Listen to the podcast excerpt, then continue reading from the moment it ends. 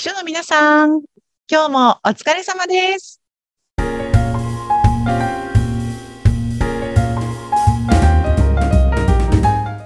秘書の皆さん、こんにちは。秘書寮編集長、佐々木です。こんにちは、インタビュアーの山口智子です。毎回秘書の皆さんにとってお役に立つ情報をいろいろとお届けしているこの番組です。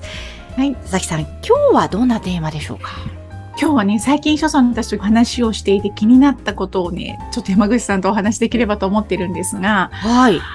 秘書さんたち結構上司からね言われたちょっとした言葉や上司のちょっとした行動の意味や意図をがわからないなってなった時に秘書さん同士でこうどういうことだったのかしらみたいなことを話してることをよく見かけるなと思うんですよね。はい。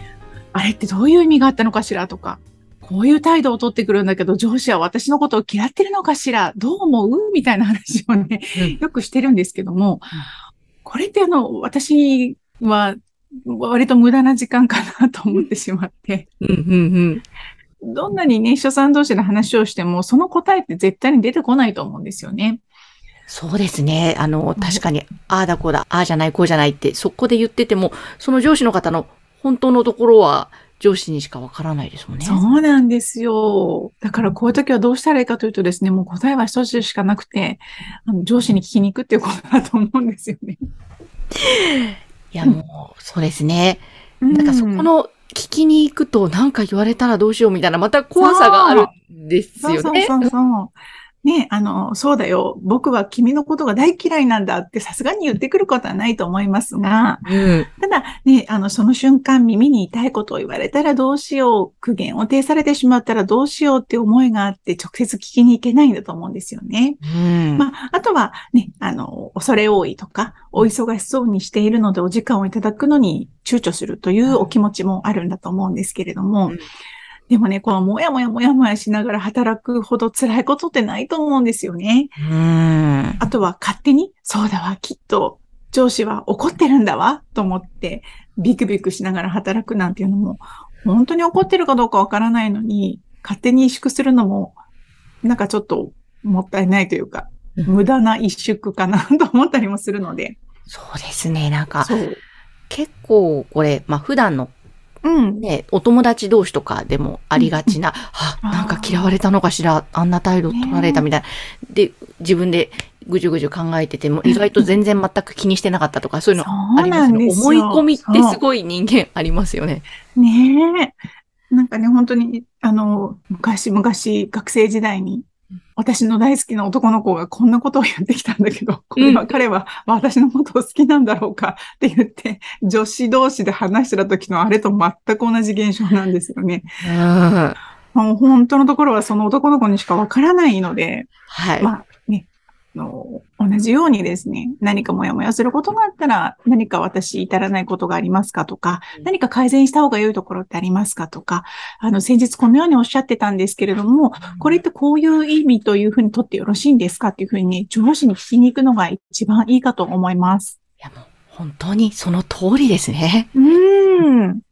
だから、ね、あの、それで結構、聞きに行った方がいいですよっていうふうに言うと、あ、本当ですね。あの、気に入ってみますっていう方と、うん。いや、でもこういうことを直接上司に聞きに行くのかなは、なかなか、あの、難しいですっていう方とね、割と二つに分かれるんですけれども、はい。気がついちゃって、あ、そうだ、これって自分で考えててもしょうがないな、聞きに行こうって思ったらもう本当に聞きに行けばいいんですが、うん。もしもちょっと聞きに行くことに躊躇があるなっていう方に関しては、それはそれでなんで上司と直接お話がしにくいのかっていうのを考えてみた方がいいかなと感じてます。うんうん。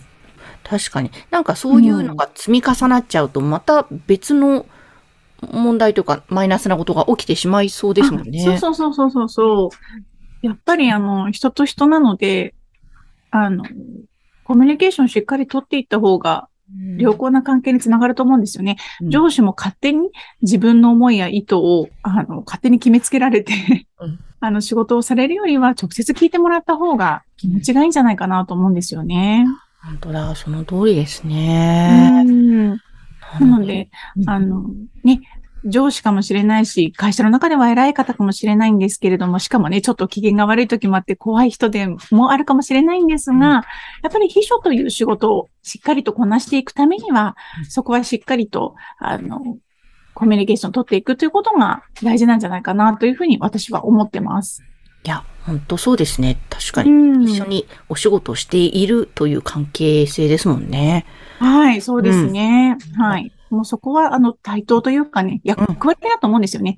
うん、あの、役員をやってる役割の方と秘書をやってる役割の私たちって、うん、あの、ただの役割だと思うので、秘書は秘書できちんと自分の役割をしっかり全うしていくべく動いていくのが正しいのではないかと思ってます。本当だ。なんか、割と佐々木さんは結構そういう感じで、なんでしょう、サバサバと言いますか。もう、クリアするものはクリアして、わからないものは聞いてっていう、そういう、ある意味男性的な感じもあるんですか？いや、でもね、実際に私の秘書の時にはそれができていたかというと、そうでもないかもしれないんですよね。だから、本当に自分のことを棚に上げてというところもあるんですが、自分が秘書を辞めて、え今になって、あ、こういうふうにしておけばよかったなとか、もっとあんなふうに上司とコミュニケーションを取っておけばよかったなとか、あとやっぱ自分が会社を経営していく立場に立った時に、うんどんなふうに周りの人に接してもらいたいかなっていうところもあって、そんな今だから言えるっていう部分もあると思います。うんうんうん。いや、でも本当に実際に聞いてみると、あ、そういうことだったのかって分かることがあったり、あ、やっぱり自分のこういうところを改善していけばいいんだなって、うん、おそらく前向きなことにね、なっていきますよね。うん、そうです、そうです。